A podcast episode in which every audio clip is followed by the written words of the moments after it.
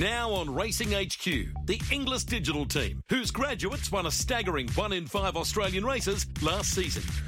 It is time to talk Inglis uh, with uh, Fitzy. Hello, mate. Hello, Dave. How are you this morning? I'm very good. Gee, it's been a busy time for uh, the Inglis team, mate. I've been following on the social media. Plenty of obviously uh, Inglis graduates performing very, very well, and you're just all building towards Easter now. And now with March not too far away, it's in full swing.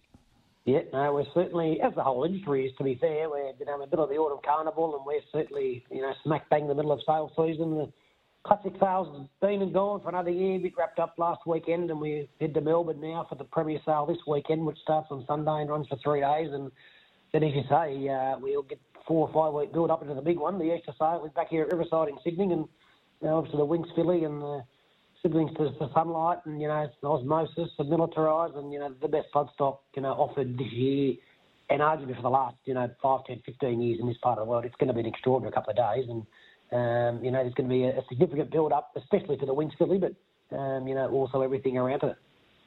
Mate, uh, what's been happening, mate, at Inglis, and what have you got for us today? So we've got the, we had the classic sale. So as I said, we've had we had three major select sales: classic, premier, and Easter. Uh, we start with the classic sale, which was three days last week. It was sort of a festival of race. We had the Millennium Race Day, obviously, uh, won by Fully Lit uh, for Gain, another two-year-old winner for Gai and Adrian, who I believe is actually heading to the Black Opal next, uh, which will be in Sunday week. Uh, down yep, fully lit. Then, yep. Fully lit. Uh, and as is Odinson, who I learnt last night, who obviously won the Inglis Nursery uh, in December. So both those horses heading to the Black Opal. I think from a game, from a, a fully lit perspective, Gai and Adrian, I suspect now just do their best to split up their two-year-olds for as long as they can, right, until they get to the slipper. Um, Yeah. To get as many of them qualified, and I mean, obviously Stormboy, I'm assuming going around this weekend. The fields, if they're not out, must be out very soon. Um, and then yeah, the fully lit will go to Black Opal to take that path.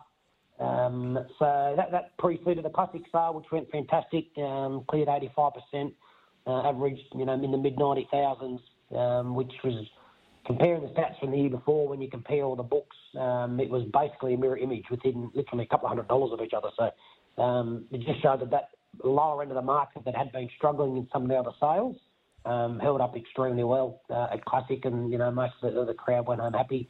Now we head to Melbourne for the Premier Sale, which is Victoria's obviously number one, um, you know, racing um, moment down there uh, outside of the racetrack. So that's Sunday, Monday, Tuesday.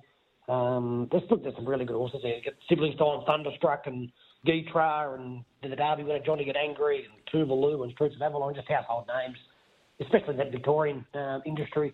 Um, so there's 800 horses uh, in Melbourne. And then, of course, as we said, back here for Easter, um, which is April 7th and 8th. We've still got five or six weeks to get there, but it's going to be a huge build-up. And obviously with the digital sales in between, which the, the next one kicks off, we'll just start at closing 15 minutes ago, 10 o'clock this morning, the, the February late sale. What's some of the highlights in that February late sale, mate? There's actually some really good racehorses, Dave. Again, names that people listening, especially in New South Wales, you know, see going around on a Sunday every second week for the past 12 months. Dehorned Unicorn, uh, Mahagoni, uh, Sonora, horses like that, Golden Boom. Um, you know, they're really talented uh, Queensland sprinter for, for Tony Gollan, who's um, stakes performed. There's only 5% share in him, but, you know, stakes performed. And interestingly, uh, the stallion winning Rupert, uh, everyone remember winning Rupert uh, for Bjorn Baker, won four five starts, like 15 or 20 lengths combined, and then went to start at Newgate Farm up in Hunter Valley, and then most recently Grandview State in Queensland, and uh, he's up for sale and he's on the market already. So it's it's rare that you get a stallion, uh, certainly a proven stallion like winning Rupert. I mean, his most recent star is Samana, who won last Saturday for for Kieran Ma in Sydney. Uh, one of the Gold Coast, um, you know, the start before that, she's flying Samana. Um, and she's just one of, you know, many of the quality winning Rupert uh, progeny that he's produced. And the stallion is, is up, for, up for sale, and, you know, he'll make a really good stallion for a, either a boutique farm or a farm looking for, you know, a first stallion to stand to, to get the farm on their feet. And, you know, whether it's in the Hunter Valley, whether it's in Victoria, whether it's in Tasmania or WA or Queensland or wherever it is, uh, he's, you know, he's commercial. He's obviously a, a son of Written Tycoon. Um, you know, it ticks all the boxes from a stallion perspective. He had speed. Um, yeah, the precocity. He's winning at two, winning at three, uh, and and has thrown some, you know, some really speedy, handy, um, gritty types. So don't often see that in a digital sale, but you know, hence um, such is the, the, the breadth and depth of Inglis digital these days that you know you can either buy a share in a Melbourne Cup runner or you can buy a stallion and everything in between. So I think winning Rupert would be interesting. He said he's on the market.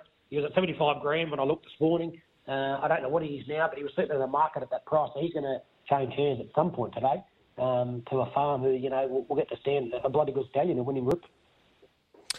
Uh, I tell you what, uh, you're 100% right, mate. Now, if people want to follow this particular auction this afternoon, or I should say now, not this afternoon, because you can jump on Inglis Digital right now and follow it through. Yeah, just jump on inglisdigital.com. Uh, and you can follow, as you said, as a bystander. If you don't want to participate in the auction, like coming to a live sale. You don't have to buy a horse. Um, you just come out and take in the theatre, and it's no different on Inglis Digital. Just head to the website. You don't need to log in. You don't need a password um, just to watch. You can just click on the lot and watch the countdown and What's the bids as they come in? Obviously, if you want to take part, um, have your finance all pre-approved, the, ring the team here at Inglis, uh, 0293999799. Uh, the finance team will go after you, and uh, then you get your login. You can, you can go in and put a bid on. But if you just want to sit back and watch, um, you know, you can do that. And as we've seen again this week, I mean, I heard the promo before I jumped on, Dave, the one in five races in Australia last season were won by Digital graduates. I mean, even yesterday, look at Good Stingjet. Um, you know, went and won the country champs preview. It's going yeah. um, for Cav and the Patriot team. I mean, Mitch and Anthony. How much did they pay? Thirty-five. Didn't they pay thirty-five? I think. I think thirty. Um, 30. 30 or thirty-five. Picked the bulk of that up yesterday, and you know he's going to try to get stick into the wild card now. Um, if not the the uh, the heat up that way, going Tamworth way uh, in a couple of weeks, and I think they put up forties yesterday, and at one point yesterday morning it was nine to two. So um, I think Kevin, the boys, Anthony and Mitch, they might have got a got a quid out of that uh, got out of that race yesterday.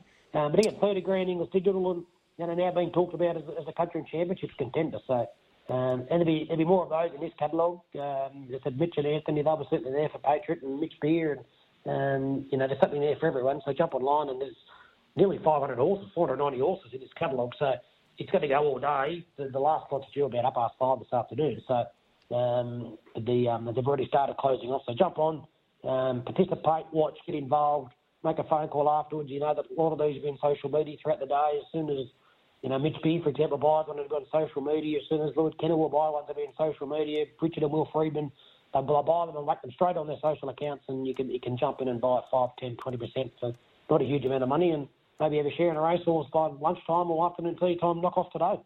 Yeah, exactly right, mate. Thanks for coming on, Fitzy. Look forward to catching up with you soon, mate. All right. You too, Dave. We'll, uh, we'll see you well, beforehand, but you got, you're coming out of Easter sale, I believe, in a few weeks' time to well, the day that the Winx Filly Fields is the Monday, which um, I think you're bringing Racing HQ out to the big sports breakfast into into you for that yeah. morning, and what a what an amazing spectacle that day's going to be. That will be where we'll be able to um, obviously cross the ring. We'll take the audio, but yeah, we'll be live on on deck for the SSL and a big sports breakfast there, Racing HQ, and Mate, looking forward to it because uh, it's a good time of the year. You've got the sales on, obviously the big races in town.